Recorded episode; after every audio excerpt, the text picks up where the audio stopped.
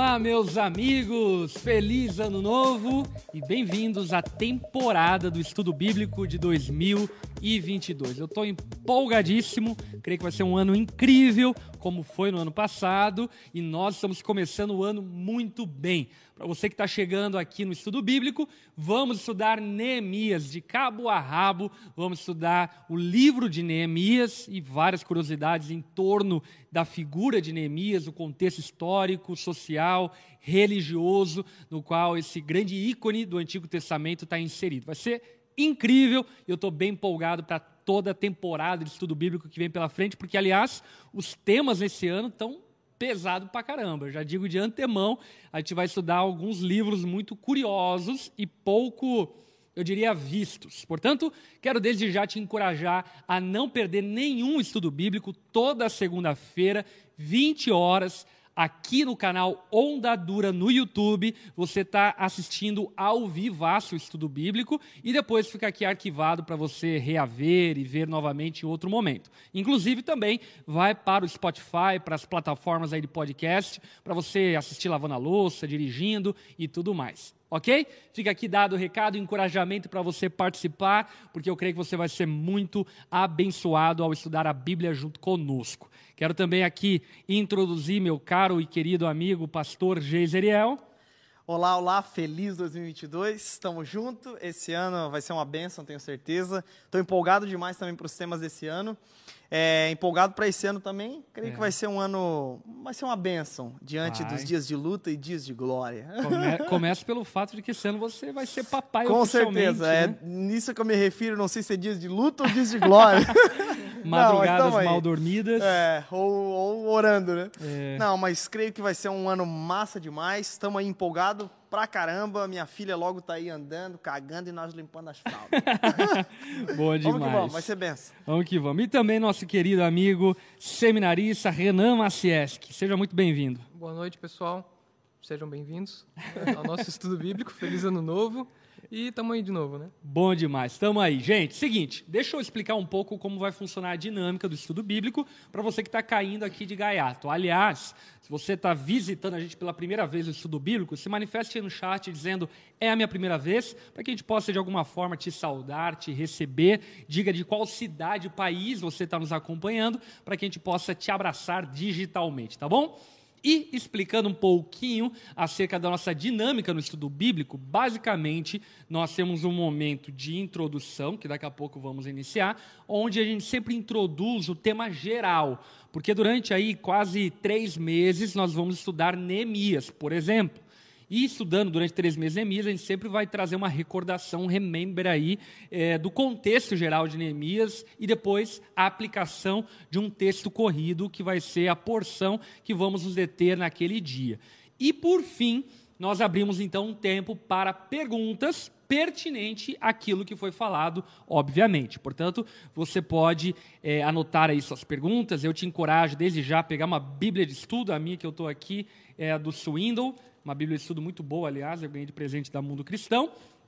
Você pode pegar aí uma Bíblia estudo, um caderno de anotações, um comentário bíblico, colocar aí do seu lado, e talvez você vai ter perguntas aí sobre o texto, ou até mesmo sobre doutrinas expostas aqui a partir do texto, enfim, e você pode então perguntar ao fim do estudo bíblico, nós tiramos aí alguns minutos para responder perguntas, tá bom? No fim. É... E no mais é isso. Vamos orar para iniciar? Vamos orar. Bora lá? Bora. Então ora por nós, Jezreel. Senhor, muito obrigado, Pai, por mais uma segunda-feira, por mais um início de ano, por mais um início das nossas atividades aqui, Pai, na igreja. Pedimos a Ti, Pai, que a Tua graça e o Teu amor estejam sobre nós, nos dê sabedoria, Pai, instrução nesse estudo bíblico, que o Teu Espírito possa nos guiar, Pai, nesse estudo bíblico e que possamos deixar um pouco mais claro a Tua palavra de maneira é, clara, entendível, didática, dinâmica, as tuas palavras aqui no livro de Neemias, Pai. Que possamos, de fato, Senhor, ser uma bênção, um instrumento teu nessa segunda-feira, Pai. Em nome de Jesus, amém e amém. Amém. Bom demais, gente. Vou deixar aqui o um abraço para todo mundo que está nos acompanhando. Nosso querido amigo e ovelha da Onda Dura Charlotte, Daniel Neto, está aqui conosco. Galera de Portugal, galera de Minas Gerais também Novo Hamburgo, da Ondadura Novo Hamburgo, David, que sempre está nos acompanhando, David, aliás. Um abraço. Nosso querido Guilherme, lá da Nova Zelândia, também está aqui conosco.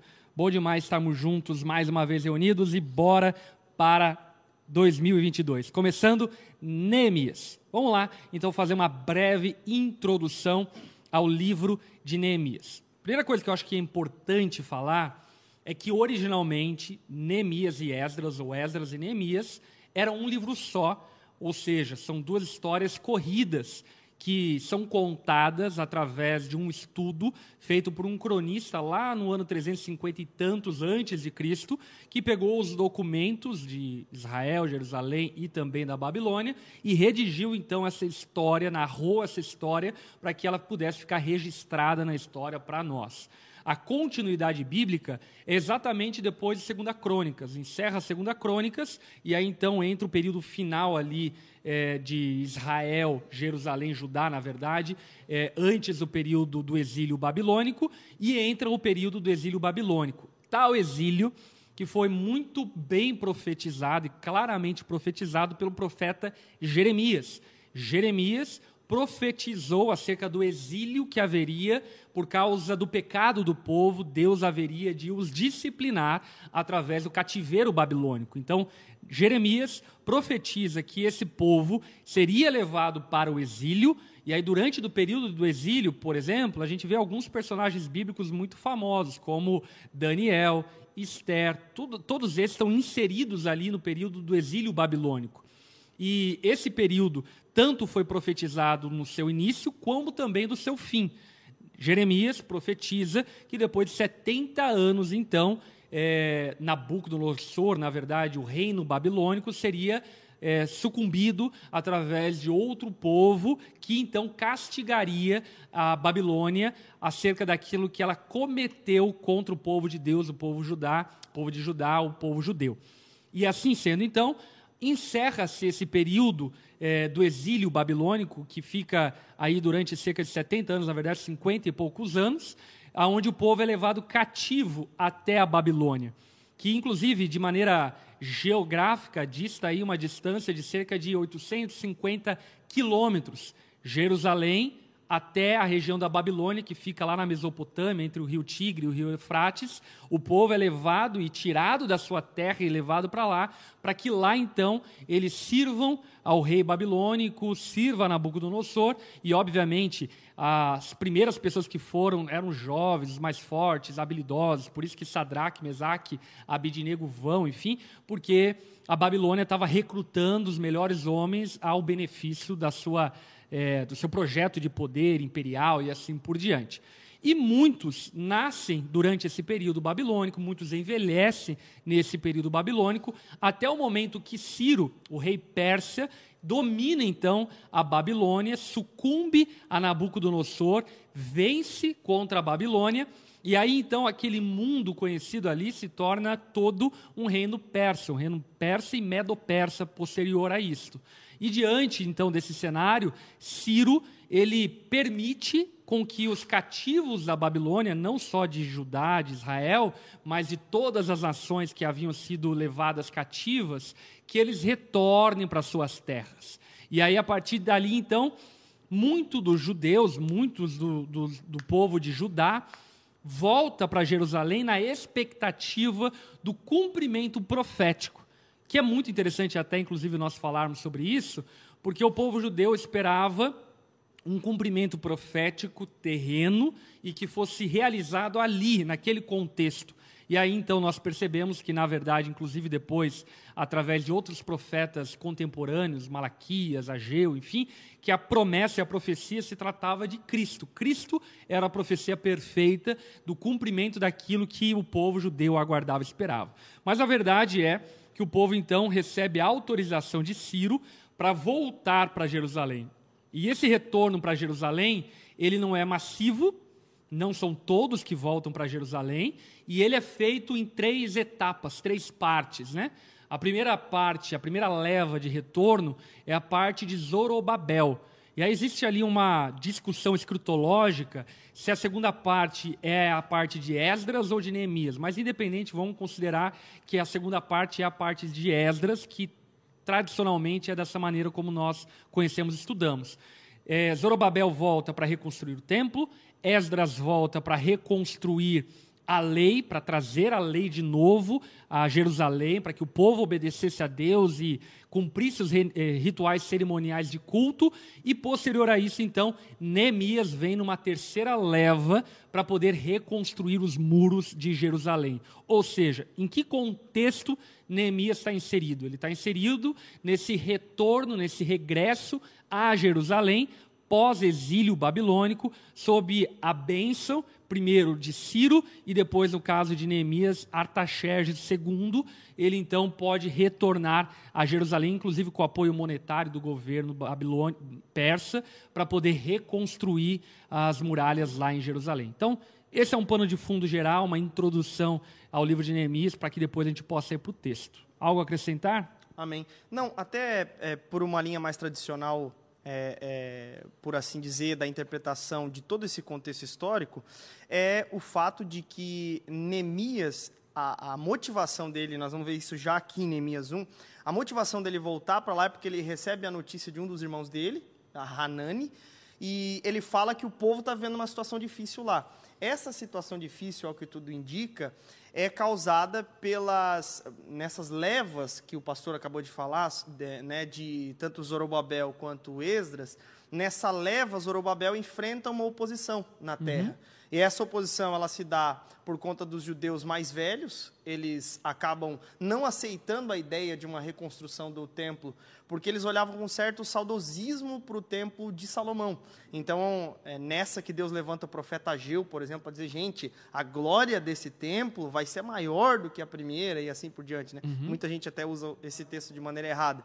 E Ageu profetiza sobre isso, e de fato ele enfrenta então, a oposição dos mais velhos que viviam lá, Há uma crise também aí apresentada em Esdras, é, na primeira parte da estrutura do livro, a respeito de casamentos mistos, e também é, em Esdras capítulo 4 fala a respeito de uma terceira onda de oposição que era por parte dos samaritanos, que é aí uhum. onde trava as coisas. Artaxerxes manda travar todo o processo da reconstrução é. do templo, e é aí nessas condições que Neemias é avisado disso. Então, Acho que não é nem Artaxerxes, né? É o Xerxes primeiro que manda travar a reconstrução. É, eu, eu nem sei que eu me confundo tudo, porque tem Artaxerxes primeiro, segundo, é. terceiro. Nisso tem um Mas que é neto que, é que, casa com a Esther, é. que dá toda essa loucura da preservação. Quem casa com a Esther é Artaxerxes. É, Artaxerxes. É. Então, assim, Deus usa até essa história, engraçado que até tem um desenho lá no, no, no seminário que a gente viu, que é um, um, desenho de essa história de Esther acontecendo paralela, mas que depois retorna à história do, do, do, uhum. dos próprios livros é, é, inspirados por Deus e assim por diante no cânon do Antigo Testamento. Mas algo interessante é que quando é, Neemias recebe essa informação, a obra estava travada, meio que estava tudo indo à ruína, o povo tava, é, tinha deixado já o local da reconstrução e estava travado, estava tudo em ruína, o povo estava vivendo numa escassez. Até deixa eu dar aqui detalhes é, de data, que eu acho que é interessante a gente ter uma dimensão. Né? O primeiro retorno ele acontece por volta de 535 a.C., lembrando que Uh, o povo é exilado de maneira final em 587, 586 a.C. Uh, o rei Nabucodonosor começa a sua empreitada de domínio lá pelo ano 608 a.C., que daí então ele submete Joaquim, que era rei em Israel, em Judá, como é, subalterno dele, enfim, e em 586 ele toma de vez então Judá. E aí então o povo retorna sob a, o decreto de Ciro no ano 535 a.C. até o ano 515 a.C., é o primeiro retorno de Zorobabel. Depois tem 57 anos de intervalo. Então, durante 57 anos, não volta ninguém para Jerusalém. Aí que acontece exatamente aquilo que o Jezreel acabou de comentar, que eles recebem a oposição e aí então é parado a reconstrução de Jerusalém, assim por diante. Aí lá no ano 458 a.C. até 456 a.C., existe essa segunda leva de Esdras, que então retorna com uma, um, uma parte do povo para Jerusalém. E por fim, então, a terceira leva, que daí já é com Neemias, que possivelmente vai acontecer lá em 444 a.C. até 432 a.C. tem um intervalo entre Esdras e Neemias de cerca de 12 anos. Então, entre a primeira leva e a segunda leva, 57 anos. Entre a segunda leva e a terceira leva, 12 anos. Só para ter aqui um panorama de datas que acho que é legal a gente perceber que não é uma coisa. Quando a gente lê Esdras e Neemias, parece que é uma coisa corrida, assim, né? É, e a gente percebe que não. Tempo. Existe muito tempo, um intervalo muito grande entre um acontecimento e outro. É verdade. Até, inclusive, as reformas com a própria lei que Esdras propõe, ele vai acontecendo nesses períodos até a chegada de Neemias. Né? É. Enfim, essa é a minha contribuição para o contexto histórico aí, Renan. Até é, o Geis estava comentando sobre essa questão da obra ter sido barrada, né, ter sido parada. É, quando Neemias assume, a obra já estava parada durante 120 anos, hum. uhum. tipo, mais de um século, né?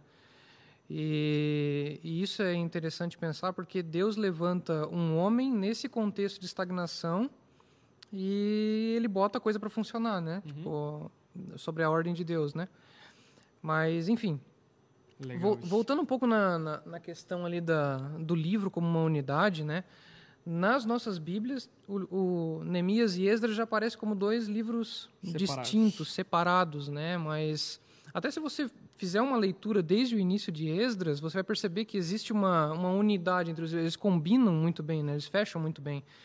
Uh, a tradição mais antiga, os manuscritos da Septuaginta, que é a primeira versão grega do Antigo Testamento, é, eles traziam Esdras e Neemias como uma unidade, era um livro só. É, Flávio José fala sobre Esdras e Neemias como um livro apenas. Uh, o Talmud também se refere a Esdras e Neemias como um livro. E é mais na era cristã que vai se dividir, né? Esdras, Neemias. Exato. O primeiro, a primeira autoridade eclesiástica a fazer essa distinção entre Esdras e Neemias é Orígenes, de Alexandria, né? Que foi bispo em, em Alexandria do segundo para o terceiro século.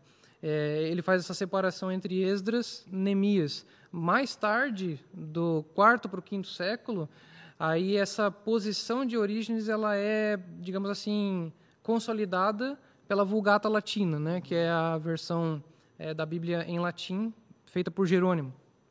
E na Idade Média a, a gente aí tem essa essa divisão na Bíblia hebraica, né? Porque a Bíblia hebraica moderna, Esdras e Neemias também não é junto. Uhum. É, mas essa essa cisão, essa separação, ela acontece na Idade Média. Até um fato interessante sobre esse período da Idade Média é que os maçoretas, que eram copistas da Bíblia, né, foram copistas durante mil anos aí, né, a tradição dos maçoretas, eles tinham o hábito de contar as palavras do texto, os versículos, é, totalizando quantas palavras, quantos, quantos versículos, uhum. quantas frases tinham a, a, o original, porque daí quando eles faziam a cópia, copiar. eles comparavam esses, esses dados, né, esses números, para ver se batia. Se não batia, eles destruíam a, a cópia né, hum. e refaziam. É, e é interessante que quando eles contavam Neemias Esdras, eles contavam como um livro só. Eles uhum. contavam é, juntos, né? Então uma porção. É, é, a gente pode, a gente consegue extrair muito mais da riqueza desse livro de Neemias, né? Se a gente entende que ele está inserido dentro de um contexto canônico é que considera ali é, até os, os Esdras, né? profetas né? contemporâneos, né? Porque uma das coisas até que a gente estava conversando aqui é, antes é que existe uma visão de Esdras e Neemias muito triunfalista, de que eles foram líderes sensacionais e quase que messias, tipos de messias, enfim.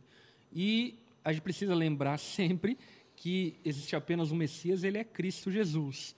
Neemias e Esdras, ainda que tenham as suas virtudes, uh, o livro de Esdras e Neemias, inclusive, fazem questão de mostrar também algumas mazelas deles, algumas decisões equivocadas.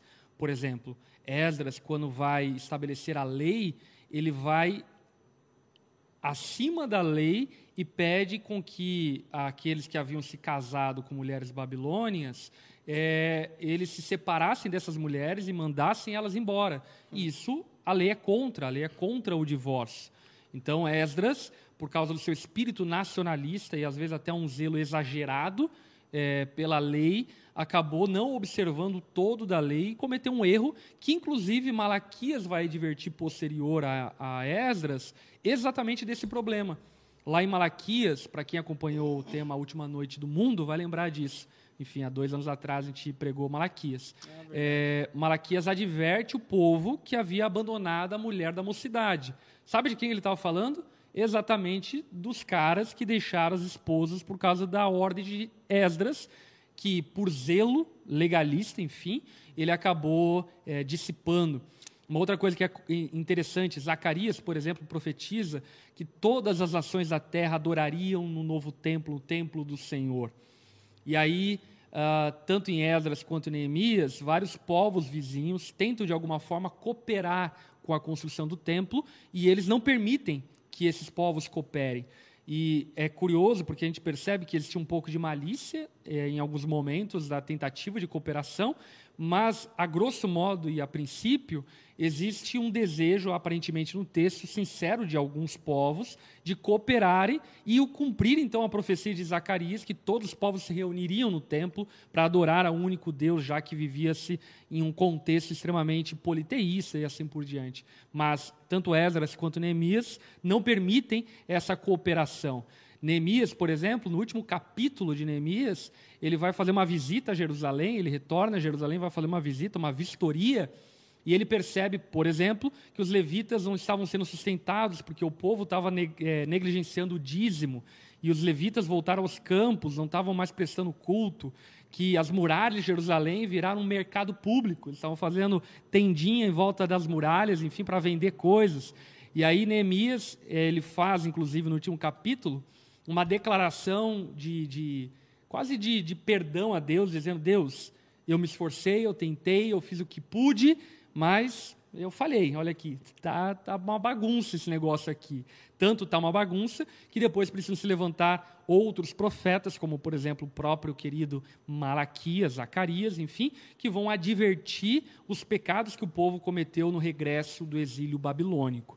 E é claro, no fim, tanto Malaquias quanto Zacarias deixam evidente para nós que as profecias não se tratavam é, daquele tempo, mas se tratavam de um tempo que ainda haveria de vir no cumprimento final das Escrituras, que é o próprio Cristo. Eu acho que está legal de introdução. Show. Muito bom. Bom, acrescentar algo, Renan? Não, eu acho que dá para acrescentar também a questão não sei, talvez o pessoal fique um pouco confuso com essa. Porque às vezes a gente fala Judá, Israel, Reino do Norte, ah, bom, Reino do Sul, bom. né? Mostra um pouco da divisão ali, né? É, e como que acontece isso, né? Depois que o povo entra na Terra Prometida sob o comando de Josué, o povo então passa por é, uma etapa de organização, né? Deixa de ser tribal, depois é, passa pelo período dos juízes, um período muito conturbado, até que vem o período da monarquia. No período da monarquia, Israel tem 120 anos de unidade entre as tribos. Lembra? 12 tribos de Israel, né? É, 40 anos sobre o reinado de Saul, 40 anos sobre o reinado de Davi, e depois mais 40 anos sobre o reinado de Salomão. Então, depois do reinado de Salomão, que inclusive foi o, o é, o ápice né, do, do reino em Israel, onde expandiu o território, a, o acúmulo de riquezas e por aí vai. Prosperidade. A, a prosperidade, né? Do, do, do, do a construção do próprio te templo, né? né e só que assim, é, Roboão, descendente de Salomão, da dinastia de Davi, é, assume o reino, então após Salomão. Só que quando ele assume o reino, ele não assume somente o reino, ele assume também os problemas do reino. E um desses problemas é o custo de todo o reino. Uhum. Né? Essa prosperidade toda trazia um custo. E isso acabou pesando é, para os mais pobres, acabou pesando para o povo é, na questão dos impostos. Quando o Roboão assume, então o povo procura Roboão é, pedindo que Roboão desse uma amenizada nos impostos. E aí Roboão, então, faz o certo até então, né? Vai pedir conselhos, né? Então ele vai até os anciãos para pedir conselhos, é, pedindo conselhos para os anciãos. Os anciãos que eram mais velhos, né? Tinham é, experimentado é, o, os outros reis, né? Tinham vivido grande parte do que havia acontecido anteriormente, então tinham sabedoria, é, poderiam instruí-lo na, na, naquela tomada de decisão, né? E eles diziam, olha, escuta a voz do povo, uhum. né? Se o povo está dizendo que está pesado, então é, escuta o povo, atende o povo. Alivia. Dá uma aliviada. É, mas aí o que acontece? Roboão não gostou muito do conselho dos anciãos. É, na verdade, ele só queria ouvir o que ele queria fazer. Né? É, exatamente. Aí ele recorreu aos mais jovens. Os mais jovens, não, ó, o povo está errado, pesa a mão sobre o povo. Se tem tempo para reclamar é porque tem tempo para trabalhar para pagar mais imposto. Então pesa a mão sobre ele, é, fala para o povo que o teu dedo mínimo é maior do que o braço do teu pai, uhum. né, que inclusive é um xingamento, porque a referência é a genitália. Né? Uhum. E depois, então, o que acontece nesse período? Roboão não atende o povo, dez das tribos de Israel se rebelam contra Roboão e passam a seguir um líder cismático chamado Jeroboão. Depois que essas dez tribos seguem Jeroboão, aí a gente tem essa divisão entre Reino do Norte, que diz respeito às dez tribos, e Reino do Sul, que diz respeito a Judá e Benjamim, que foram as duas tribos que seguiram a dinastia de Davi. Né? É, dinastia, daí no caso, né, para quem não, não entende a, a, definição da palavra, né, é quando uma família governa. Né? Então, é, Judá, Benjamim quiseram manter-se fiel, fiéis né, à, à, dinastia de Davi, enquanto que é, as demais tribos, é, por causa da má decisão de Roboão, decidiram romper e aí surge então Reino do Norte, Reino do Sul. Reino do Sul, Judá, Benjamim, Reino do Norte, as demais tribos. E aí essas tribos também, né, elas são elas se paganizaram muito, né, as tribos do norte. É, porque daí o que acontece? Você tem 19 reis na tribo do norte, na, nas tribos do norte e 20 no Reino do Sul. No Reino do Sul, a liderança ainda era meio, meio instável. Uma hora se levantava um rei bom, outra uhum. hora um rei mau. Agora, no Reino do Norte, ah, todos os reis, sem exceção, foram completamente corruptos e perversos. Não adoraram a Deus, desprezaram a Deus. Então, o, o, o, o, exílio... Jeroboão, né? Ele já assume já estabelecendo cultos que contrariam a lei mosaica, contrariam os ritos, enfim, do judaísmo. É, cria um novo altar, né, é. para as pessoas adorarem nesse porque novo altar. Porque não podiam em Jerusalém, né? É, porque o, o, culto era centralizado em Israel, né? O culto deveria ser no templo, né, é, em Jerusalém. E aí o reino do norte sofre então depois o... de até né, um, um ponto importante, né?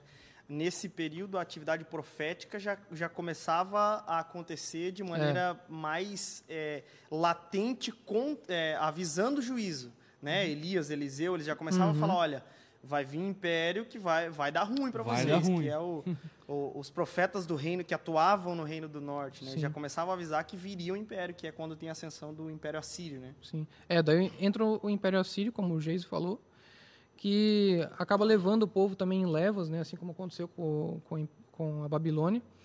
E geralmente o que acontecia nesses, nessas campanhas, né?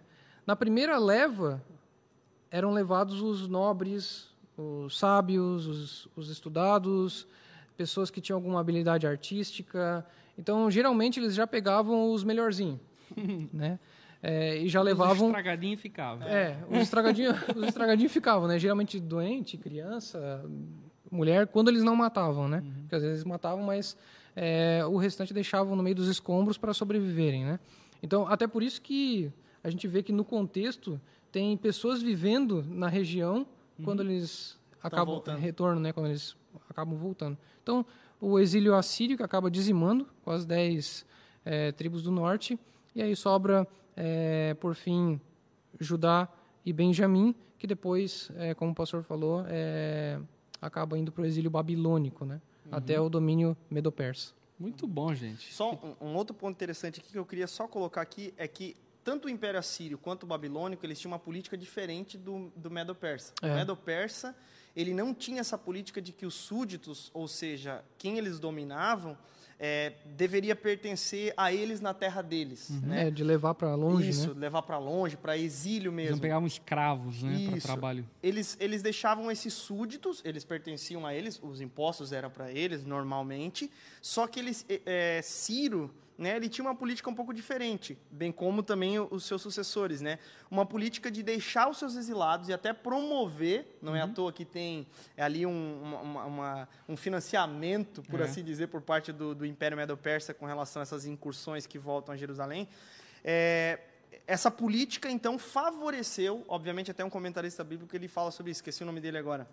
É, obviamente que não era o Ciro que era bonzinho, nem a política medo-persa, era um plano soberano de Deus, já profetizado, inclusive, uhum. né, como a gente falou anteriormente, já profetizado que de fato haveria essa volta. Mas essa política medo-persa, na verdade, foi um instrumento de Deus para que esse povo de fato voltasse para lá. Então eles não, não levavam para sua terra, mas eles levavam para lá. E por isso que acaba é, é, sendo possível essas voltas né, para Jerusalém. Show de bola, muito bom, gente. Enfim, vocês já estão experts aí em contexto. É, depois você reassiste, assiste novamente, porque, inclusive, muito panorama que a gente deu aqui faz você entender muita, muita coisa do Antigo Testamento. Muita coisa. Que está inserido dentro desse meandro aí de divisão do reino, do estabelecimento de juízes, da perversão dos reis, depois do, do, exílio babilônico, do retorno, enfim. É, é, O panorama que o Renan deu junto com o do Heavy, e esse pano de fundo vem desde Josué.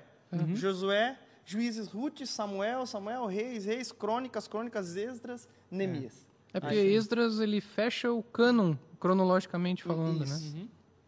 Muito bom. Vamos lá então, vamos para Neemias. Se você está com a sua Bíblia aberta, abra lá em Neemias, capítulo 1.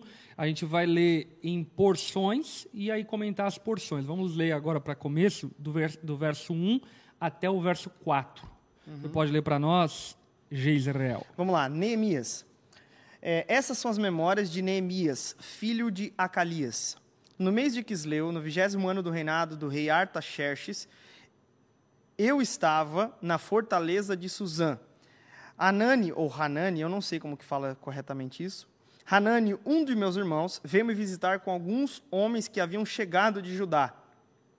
Perguntei-lhes a respeito dos judeus que haviam regressado do cativeiro e da situação em Jerusalém. Vamos parar aqui ou não? Vamos continuar. Vamos ler o texto inteiro? É, vai até o 4. Tá. Eles responderam: As coisas não vão bem para os que regressaram à província de Judá. Eles estão passando por dificuldades e humilhações o muro de Jerusalém foi derrubado e suas portas foram destruídas pelo fogo. Quando ouvi isso, sentei-me e chorei. Durante alguns dias lamentei, jejuei e orei ao Deus dos céus. Então vamos lá. É, primeira coisa que é importante é compreendermos quem é Neemias. Neemias, ele é copeiro do rei, do rei persa Artaxerxes. E a função, a, o trabalho de copeiro ainda que para nós hoje aparente ser algo ruim, porque sempre a gente vai lembrar do copeiro, alguém que testa o vinho para ver se não tem veneno, se o rei uhum. vai tomar e morrer. Uhum. Mas no contexto era uma, uma profissão, um trabalho, enfim, de muita confiança do rei, e não só de muita confiança, mas também de muitos benefícios, porque você para para pensar que Neemias, como copeiro, ele então vivia no palácio do rei, ele comia a comida do rei, ele bebia o vinho do rei. Inclusive, aqui, quando ele está em Suzã, ele não está é, na, na capital da Babilônia, mas ele está numa casa de inverno do rei. Então, você imagina que o, o Neemias aqui ele está usufruindo dos benefícios que o rei tinha de ter uma, uma casa de inverno para poder, enfim, descansar e assim por diante. Então, Neemias, ele estava bem. Acho que é isso que é importante você entender. É, ainda que é, fosse um exilado, ainda que fosse um cativo, ainda que fosse escravo do rei, ele estava muito bem aonde ele estava. Então aparece esse personagem que é Hanani, e ele vem com alguns irmãos, vai visitar Neemias. Lembra, a Babilônia, ela dista de Jerusalém, da, das terras de Judá, cerca de 871 quilômetros. Então, eles saíram de Jerusalém, foram até Suzã, aonde Neemias estava, possivelmente já intentando ah, algum tipo de conversa e diálogo com Neemias, por saber da posição privilegiada que Neemias estava. E eles então vão até Neemias para, de alguma forma, serem arguidos e perguntados em relação ao retrato de como está Jerusalém. Mais uma vez, lembra que Neemias ele vai se tornar, a partir daqui, a terceira leva de retorno para Jerusalém. Já havia havido a, a, leva de Zorobabel e a leva de Esdras. Então, esses que haviam retornado estavam lá em Jerusalém, e agora, então, Hanani chega, Neemias, então, pergunta a Hanani. E eu gosto disso, até ontem, quando eu preguei esse texto, eu dei muita ênfase nisso. Neemias, ele se importa com seu povo, ele se importa com as coisas de Deus. Até porque é importante que nós lembremos que o povo de Judá, o povo de Israel, era o povo da aliança. Então, o Neemias, ele tem essa visão é, de corpo, essa visão de nação, essa visão de conjunto, de família. E ele se importa com Jerusalém ao ponto de perguntar: como que está Jerusalém? Como que estão as coisas por lá? E aí as notícias que eles dão são extremamente lastimáveis. Eles falam a respeito, por exemplo, do fato de que os muros estão caídos, eles falam acerca das portas da cidade que foram derrubadas e queimadas, é importante você saber, talvez você não saiba, que as portas da cidade eram os lugares de juízo e de julgamento. Portanto, quando eles falam que as portas foram queimadas, o que eles estão falando basicamente é o fórum da cidade caiu. Não existe mais justiça, não tem mais ninguém julgando causas. Tá um caos, cada um faz o que quer lá em Jerusalém. Fala acerca da miséria, fala acerca também da vergonha, do opróbrio que é, Israel estava enfrentando lá em Jerusalém, o povo estava enfrentando lá em Jerusalém. E então Neemias recebe todo esse retrato, e recebendo esse retrato, eu amo isso. Neemias chora. Uhum. Mais uma vez, eu acho que destacando uma virtude, que agora fazendo uma aplicação, né? Uma virtude rara, infelizmente, no povo de Deus nos nossos dias. Neemias não apenas é, pergunta, que já é uma coisa rara, né? como que está a igreja? Como estão os projetos? Como está tal pastor? Como está tal situação? Vamos trazer para o nosso contexto, né? Como está a obra de Deus? O que, que ela está precisando? Como que está o povo de Deus? Ele não só pergunta, que já é algo muito raro, mas quando ele ouve que as coisas não vão bem, ele mostra um coração tão, eu diria, conectado à causa de Deus, que ele se entrega então às lágrimas e chora pela situação em que Jerusalém, Judá estava vivendo. Uhum. Algo interessante sobre Neemias é esse aspecto pessoal desse relato. Os cronistas que fizeram essa essa esses, essa busca né, desses registros, eles deixam muito essa pessoalidade, que é um registro mesmo no que se parece um diário de, uhum. de Neemias. E esse estilo literário dele se colocando em primeira pessoa é maravilhoso. Inclusive, por isso que a leitura de Neemias é tão maravilhosa, porque ela é como se fosse um diário de alguém que estava vivendo num lugar bacana, né, é. legal, mas acaba que ele faz uma pergunta e a resposta que ele recebe move as emoções dele, o coração dele, e não somente isso, move a fé dele. Uhum. A fé dele, porque ele ora e jejua ao uhum. Deus dos céus. E aí a oração dele é, é maravilhosa, né, para é. Deus, enfim. Mas mostra essa personalidade, desde o estilo literário até a sua atitude, que nós vamos ver ao decorrer do livro, né? Ele se importa e faz alguma coisa Exatamente. em prol da causa é, que Deus é, havia levantado, né? Por isso que o tema da onda dura ele é em obras. O nome do tema é em obras. Uhum. Por que em obras? Porque o que Neemias vai nos apresentar aqui é uma necessidade de reforma não apenas é, na vida da igreja, mas dos, do, do, da igreja eclesiologicamente falando, mas, sobretudo, no indivíduo, uhum. no cristão, nos líderes, na é. família, na igreja, na sociedade. Fala a respeito né? de um despertamento, exatamente. E, e, é na, muito legal Que vem do íntimo, né? Até fazer uma citação daquilo que o Renan falou anteriormente, né? Havia ali um intervalo de 120 anos. E aí, então, Neemias ele estava bem, ele estava vivendo a vida dele, tipo, enfim, lasque-se o que está acontecendo em Jerusalém. Uhum. E, e muitos de nós é, vivem dessa forma. Por exemplo, a profecia de Ageu, ela vai contra exatamente isso. Pô, vocês estão morando bem em casas apaineladas, enquanto o templo de Deus está em ruínas. Uhum. Como que vocês podem ficar bem enquanto tantas coisas ruins estão acontecendo com as coisas de Deus, com a causa de Deus? Neemias parece que ele é despertado de um sono. Ele é, ele é exposto a uma realidade que ele não estava vendo.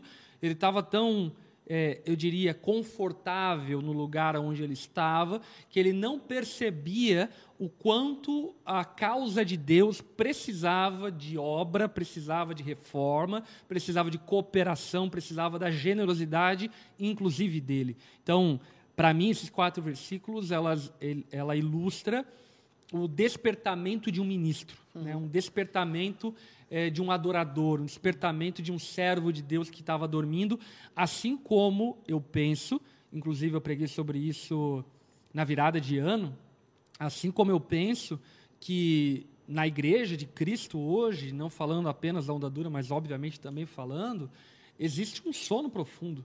Sabe, a sensação que eu tenho é que muita gente, assim como Neemias, está vivendo a, tua, a vida e tocando reto e não percebe Uhum. Não percebe o que está acontecendo ao redor, não percebe é, o quanto a obra de Deus, por vezes, é penalizada pela negligência, pela falta de atividade, pela falta de serviço, que todos que pertencem ao corpo de Cristo, ao povo de Deus, deveriam cooperar e participar. Né? Até eu, eu queria ler um salmo aqui, que eu acho que ele, ele vai mais ou menos nessa linha, assim, né, que é o Salmo 137, porque a gente percebe que o estilo de vida de Neemias é muito diferente do que é, é descrito nesse salmo, que ele é um salmo é, que retrata logo esse primeiro momento do exílio, quando Israel é levado para o exílio, né? Uhum. E ele diz assim: Junto aos rios da Babilônia, nós nos sentamos e choramos com saudade de Sião. Ali nos salgueiros penduramos as nossas harpas. Ali os nossos captores pediam-nos canções. E os nossos opressores exigiam canções alegres, dizendo: Cantem para nós uma das canções de Sião. Como poderíamos cantar as canções do Senhor numa terra estrangeira? Que a minha mão direita define, ó Jerusalém, se eu me esquecer de ti.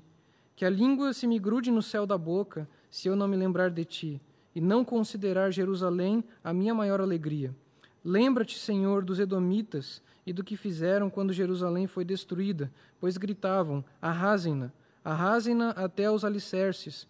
Ó cidade de Babilônia, destinada à destruição, feliz aquele que lhe retribuir o mal que você nos fez. Feliz aquele que pegar os seus filhos e os despedaçar contra a rocha. Hum. Caraca. É um salmo Esse salmo ele ilustra a dor uhum. de um israelita é. nesse momento do exílio, né? E essa Neemias, dor inicial, né?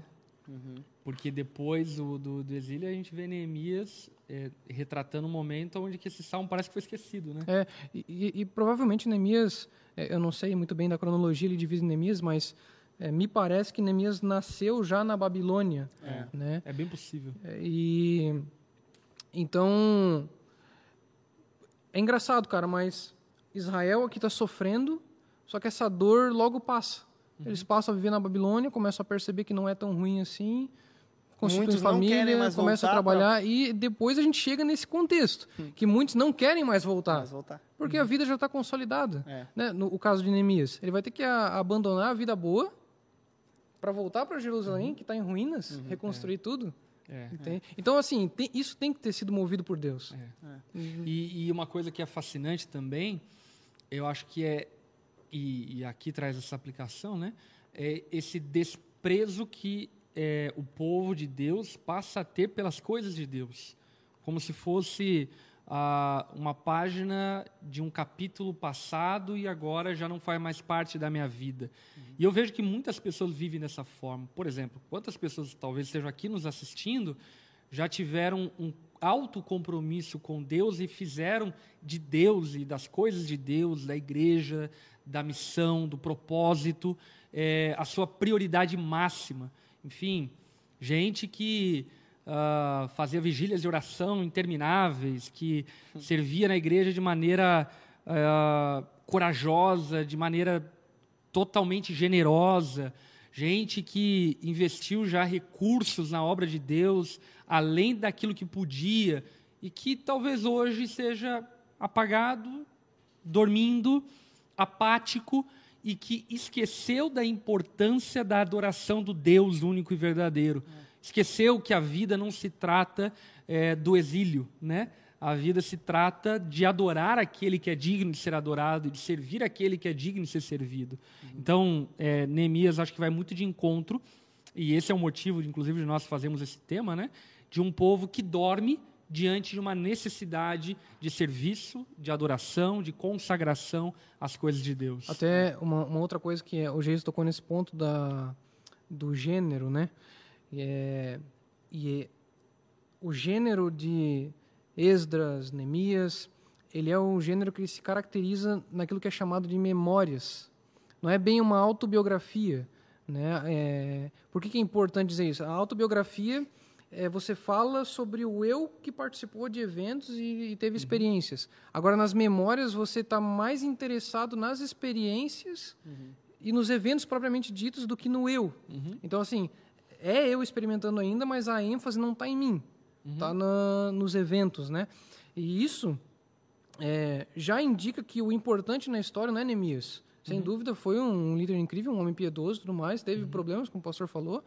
É, mas o importante ali, e, e, até Neemias, na verdade, ele é eclipsado uhum. pela, pelo papel da comunidade, pela responsabilidade que é. não é Neemias, não é um homem, é um indivíduo só. Uhum. É todo o povo de Deus que é chamado a essa obra, né? por Deus. Ele não vai Exatamente. sozinho, né? É. Esse é o ponto. É. Um, até um, acho que interessante aqui, eu acho que dois aspectos eu destacaria aqui é, é sobre esse texto. O primeiro aspecto é, é, doutrinário e também da aplicação, eu acho que é essa coisa da é, peregrinação. Uhum. Nós somos peregrinos nessa terra. Nós não podemos esquecer disso. Os nossos olhos não devem estar presos às, a deuses falsos desse mundo. Desse, deve... desse, exílio, né? Isso, desse exílio aqui que nós estamos. Embora nós já nascêssemos num tempo, é, nós não vimos o Éden. Nós já nascemos caídos, nós já nascemos filhos de Adão.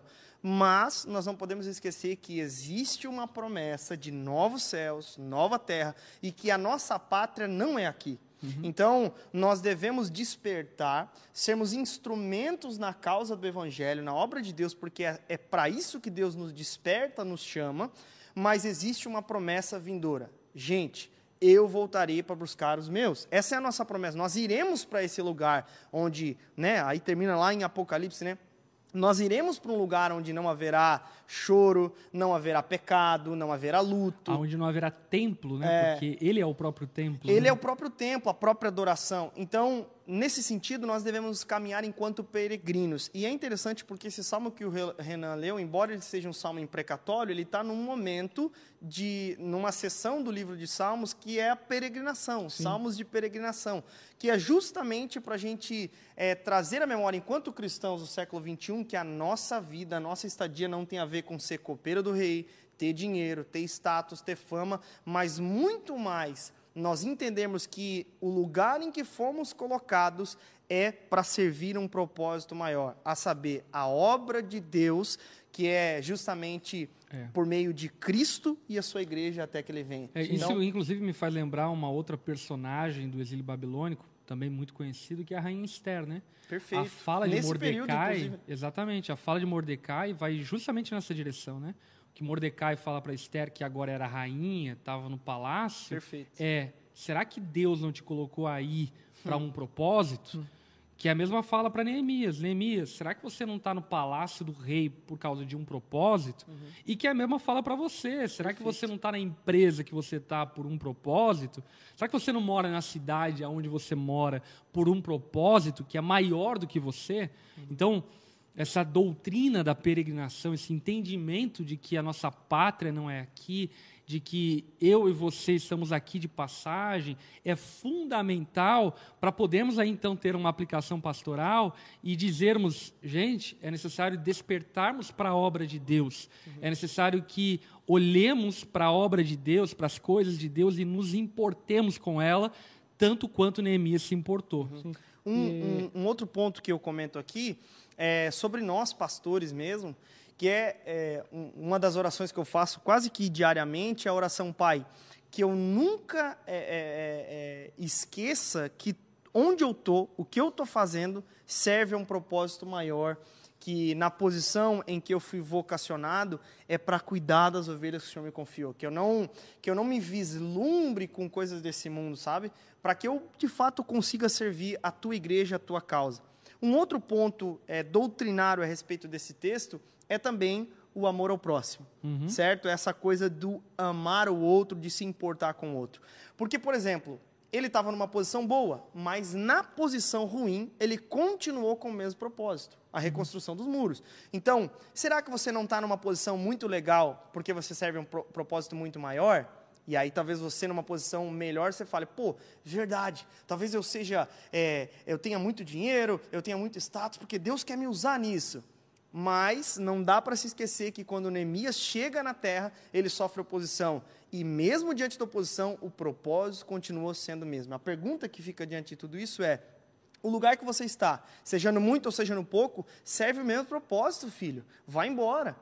E aí, o segundo ponto, agora retomando a esse ponto do amor ao próximo, ele se importou. Quando ele fica sabendo da lástima que era a situação lá em Jerusalém, ele chora e ele vai para o lugar correto e se importa e age diante disso. E isso é, é curioso, né? Porque mostra um coração piedoso, um coração de um homem que teme ao Senhor e que ama as coisas de Deus, ainda que estivesse adormecido, assim como tem tantos. E o que eu percebo em contraste com os nossos dias é que, ao sabermos das lástimas da obra de Deus, das coisas de Deus, da igreja de Cristo, dos problemas, das adversidades, das falhas, dos pecados, ao invés de chorarmos, lamentarmos e jejuarmos, as pessoas vão para o Instagram e para o Twitter compartilhar, retweetar problemas, fofocar dos outros, falar do problema da outra igreja, falar do problema da denominação, falar do problema do pastor, da ovelha, expor um ao outro, enfim tem uma coisa muito errada acontecendo conosco como povo de Deus. Uhum. Neemias, ele mostra um coração que nós devemos ter. Um coração que quando percebe que as coisas não vão tão bem quanto deveriam ir, chora e se importa com isso e não simplesmente lava as mãos e faz até inclusive chacota e piada, porque isso é papel do diabo, não Perfeito. do povo de Deus. Papel de sambalate. É, papel de sambalate. papel de sambalate. É... Ah, o Renan. Que eu ia fala. falar?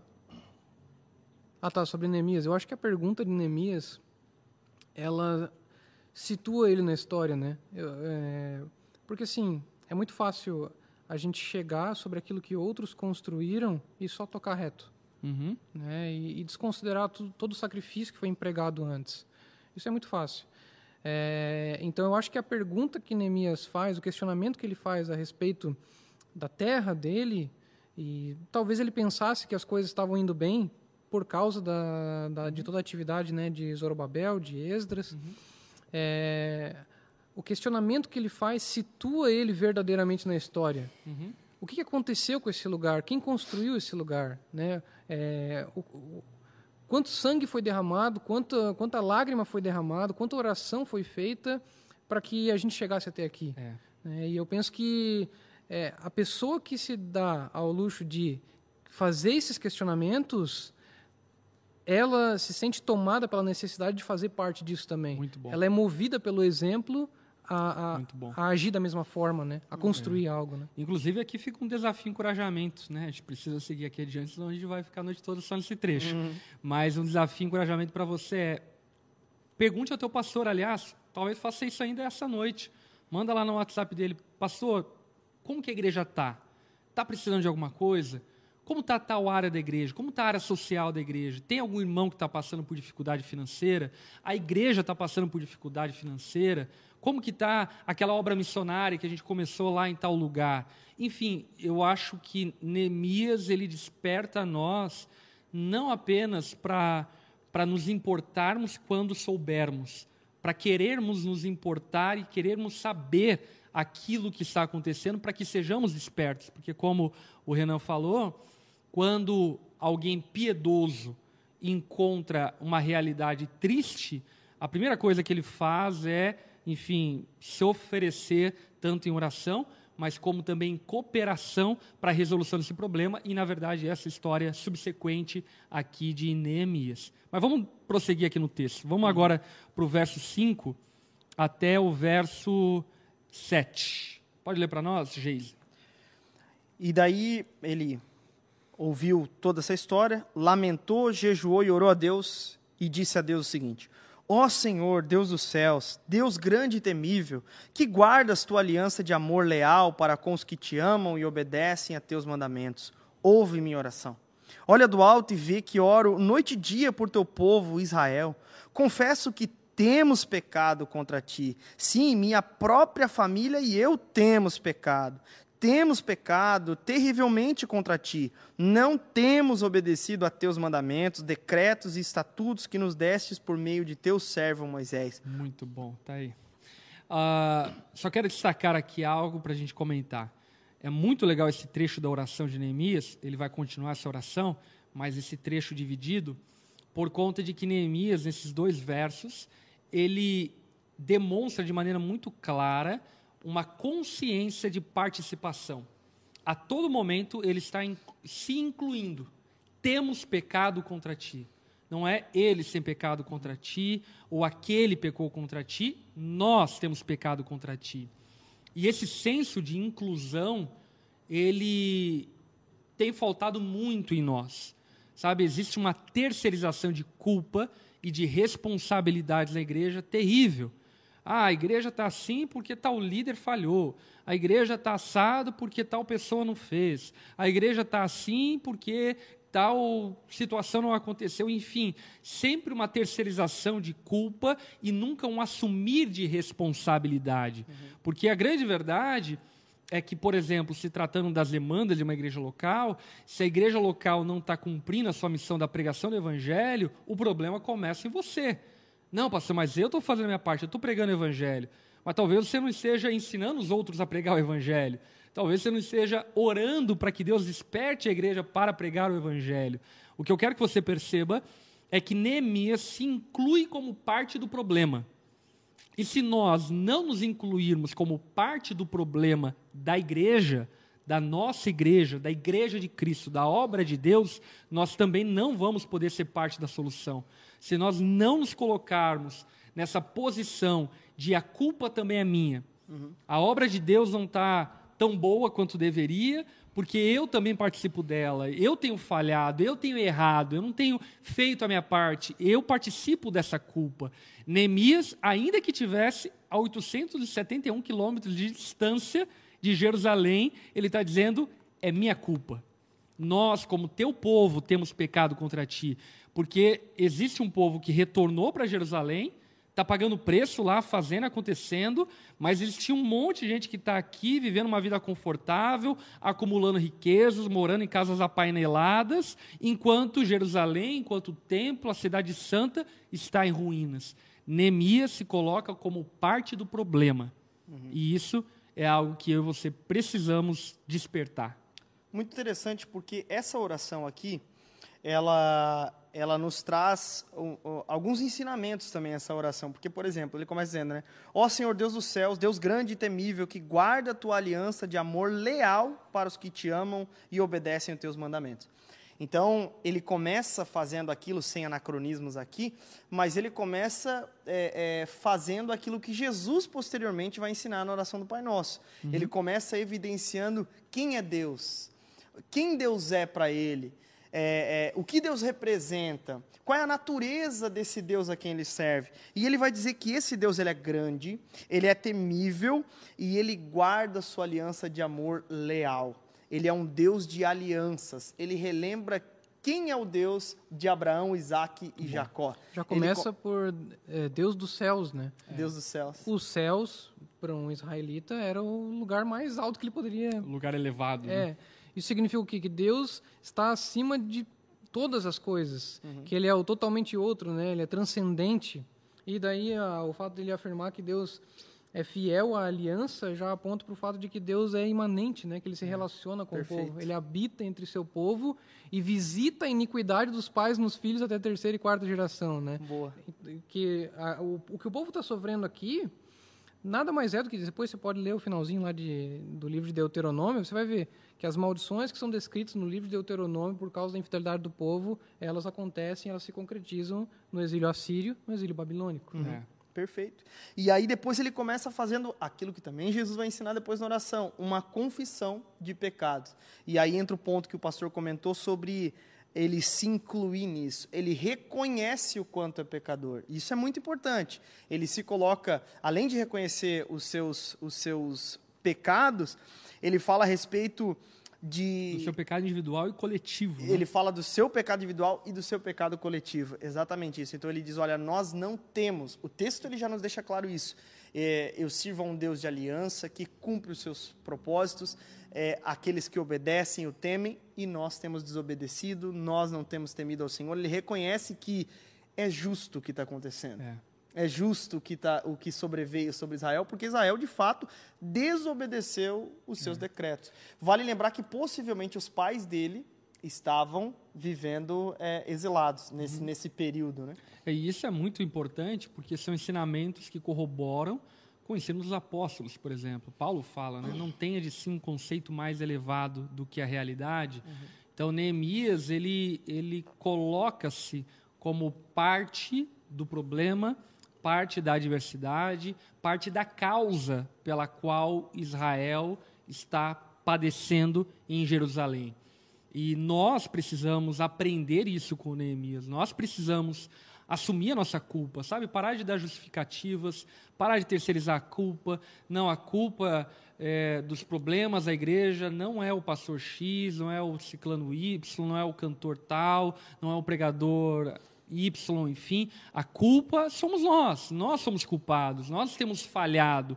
Eu digo isso porque, como pastor, cara, eu, até abrindo meu coração aqui, sabe? Eu estou cansado disso, eu estou cansado de gente falar, ah, a igreja precisa ser melhor naquilo, melhor nisso, melhor naquilo, mas o cara nem vem no culto. Uhum. E você fala, tipo, putz, cara, como que a gente vai começar a resolver o problema se nem você participa do culto, do culto, e aí se pressupõe, por exemplo, que você não participa das ofertas, pressupõe que você não honra os seus compromissos pastorais, discipulado e assim por diante, enfim, e no fim das contas, você está apontando para um problema que você também é a causa dele. E ao invés de ser meramente a causa dele, isso a gente vai aprender com Neemias, vamos ser parte da solução. Uhum. Né? Ao invés de ficarmos sendo parte do problema e ficarmos apontando para os problemas, vamos entrar no problema junto, vamos entrar no barco junto, pegar um balde cada um e vamos jogar fora essa água que está afundando e naufragando o barco que nós todos estamos. Portanto, Neemias nos ensina a assumirmos a nossa responsabilidade. Se existem falsos mestres, é porque existe escassez de verdadeiros mestres. Se existe é, igrejas des, desleais, infiéis, é porque existe falta de igrejas fiéis. Nós precisamos, é, ao invés de ficarmos apenas delatando problemas, devemos ser parte da solução desses problemas, devemos ser propositivos. Porque, de fato, ficar na plateia apontando o dedo enfim, qualquer um faz. Isso uhum. até Satanás faz. E faz é. muito bem feito, aliás. E, e, talvez até uma dica que eu daria aqui é, a você é, é reconhecer, é, eu acho que esse, esse pecado, esse problema se tem na, na sua igreja, na nossa igreja, é o seguinte, cara, existe um problema. Então, vamos vir com a proposição, né? O que, que nós podemos fazer para que juntos melhoremos, ajudemos a, a igreja a crescer, se desenvolver e assim por diante. Enfim. Exatamente. Vamos lá, vamos continuar no verso 8 e no verso 9. Vamos lá. Aí ele continua: Por favor, lembra-te do que disseste a teu servo Moisés: Se forem infiéis a mim, eu os dispersarei entre as nações. Mas, se voltarem para mim e obedecerem a meus mandamentos e viverem de acordo com eles, então mesmo que estejam exilados nos confins da terra, eu os reunirei e os trarei de volta ao lugar que escolhi para estabelecer meu nome. Muito bom. Então, aqui nessa sessão, eu quis separar porque Neemias agora está trazendo na oração dele uma memória de uma profecia bíblica. E trazendo à memória essa profecia bíblica, essa palavra de Deus, Neemias tra traz à tona uma doutrina que é muito chocante, mas que é extremamente fundamental nós compreendermos. Deus não é fiel a nós, ele é fiel à sua palavra. E eu digo que é chocante porque eu mesmo escrevi hoje isso num post que eu fiz no meu Instagram, e aí eu vi que teve pessoas lá embaixo que comentou: como assim, pastor? Eu não entendi. Porque parece mesmo uma, uma frase um tanto quanto não digestiva, né? A gente está acostumado com essa coisa de que Deus é fiel a mim, Deus é fiel a mim. E o que Neemias deixa claro é que ele não apela para si. Ele não fala Deus é fiel a mim, mas Deus é fiel à sua palavra, Deus é fiel à sua aliança. E a palavra de Deus fala que Deus, ainda que esse povo esteja em terras distantes, exilados, se eles se arrependerem dos seus pecados, Deus os trará de novo para a terra deles, para o lugar deles.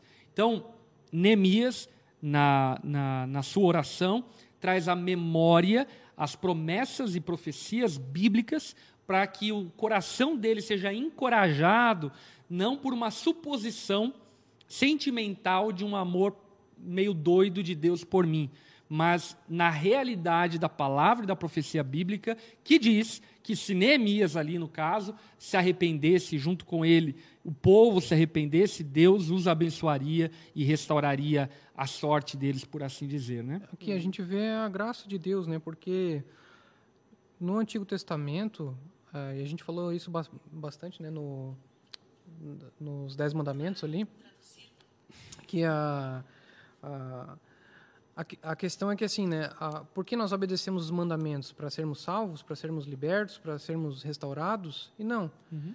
A, a, motivação para nós fazermos isso vem da aliança que Deus fez com a gente. Então, quando Neemias relembra a aliança de Deus, a promessa de Deus, aliás, na verdade ele está colocando e depositando a sua confiança na aliança de Deus. Uhum. E quando ele faz isso, ele encontra então motivos para voltar a obedecer. Uhum. É, isso aqui é, é a. É, é que no começo ele se arrepende. Uhum. Mas não é só se arrepender e não fazer nada. Uhum.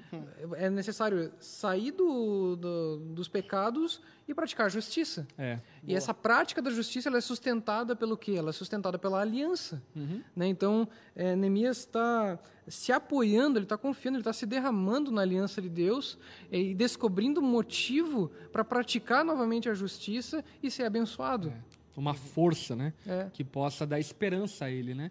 Porque, perceba, a, a causa de Deus, a causa de Jerusalém, a causa de Israel, não era uma causa meramente nacionalista.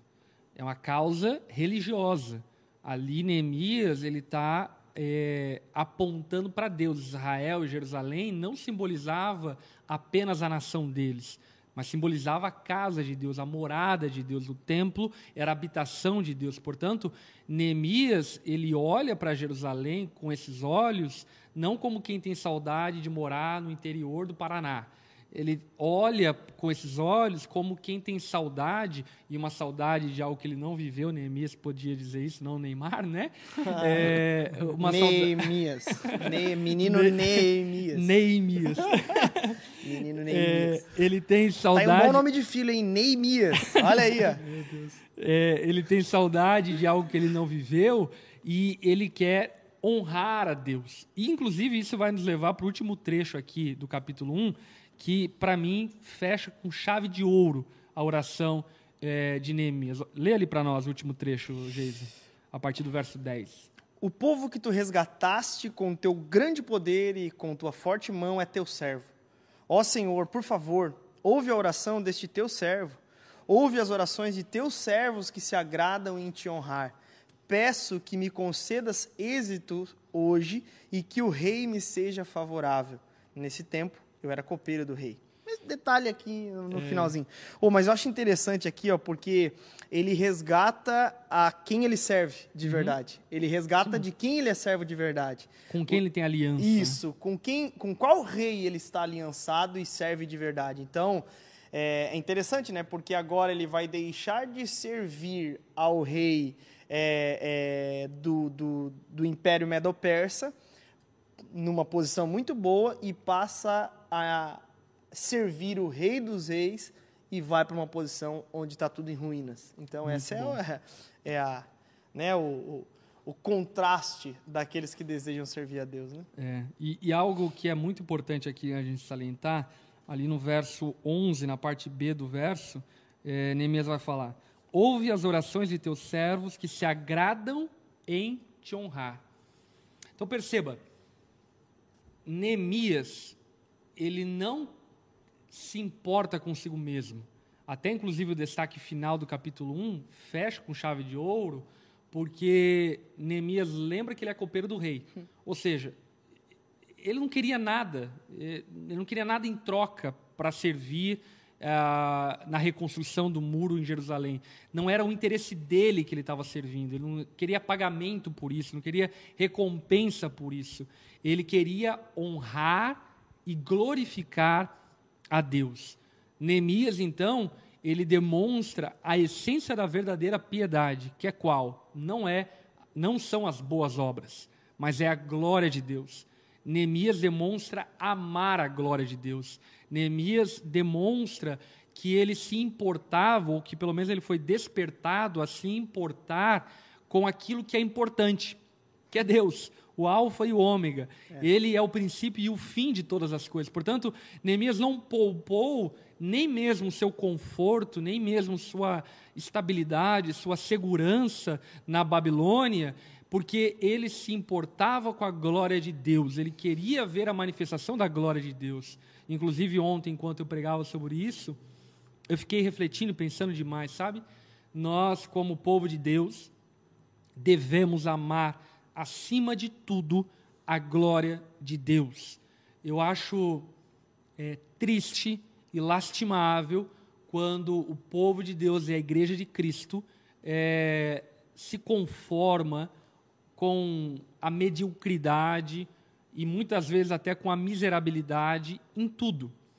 Com a mediocridade, por exemplo, um ministro de adoração que não se esmera em aperfeiçoar o seu dom, o seu talento para poder servir a comunidade, um pastor que não se dedica a estudar a palavra de Deus para poder expor a palavra de Deus com coerência, com contundência, com unção.